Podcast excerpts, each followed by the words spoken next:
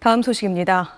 대법원의 배상 확정 판결을 받은 강제동원 피해자 가운데 현재 생존해 있는 세 명이 정부의 제삼자 변제안을 거부하겠다고 공식적으로 밝혔습니다. 야당만 참석한 채 열린 어제 국회 외통위에선 양금덕 할머니가 그런 돈은 받지 않겠다고 거듭 강조했습니다. 김하영 기자입니다. 정부 해법이 나온 지 딱 일주일 만에 개최된 국회 외통위.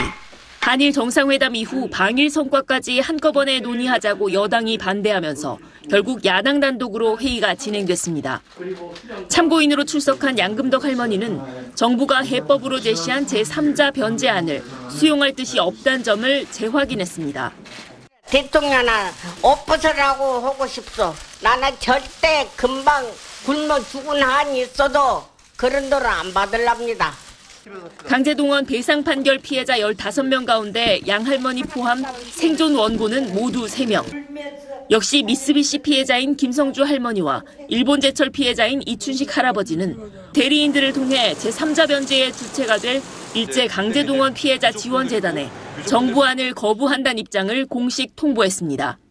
재단이 자신들의 의사에 반해 피고기업들의 채무를 변제하지 않도록 해달라는 내용입니다.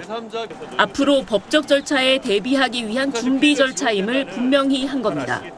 나중에 법적 분쟁에 대비해서 혹시 일방적 공탁이 이루어질 경우 제삼자 변제를 허용하지 않은 의사표시를 전달했다. 그런 것들을 저희가 증거로서 확인하였고요.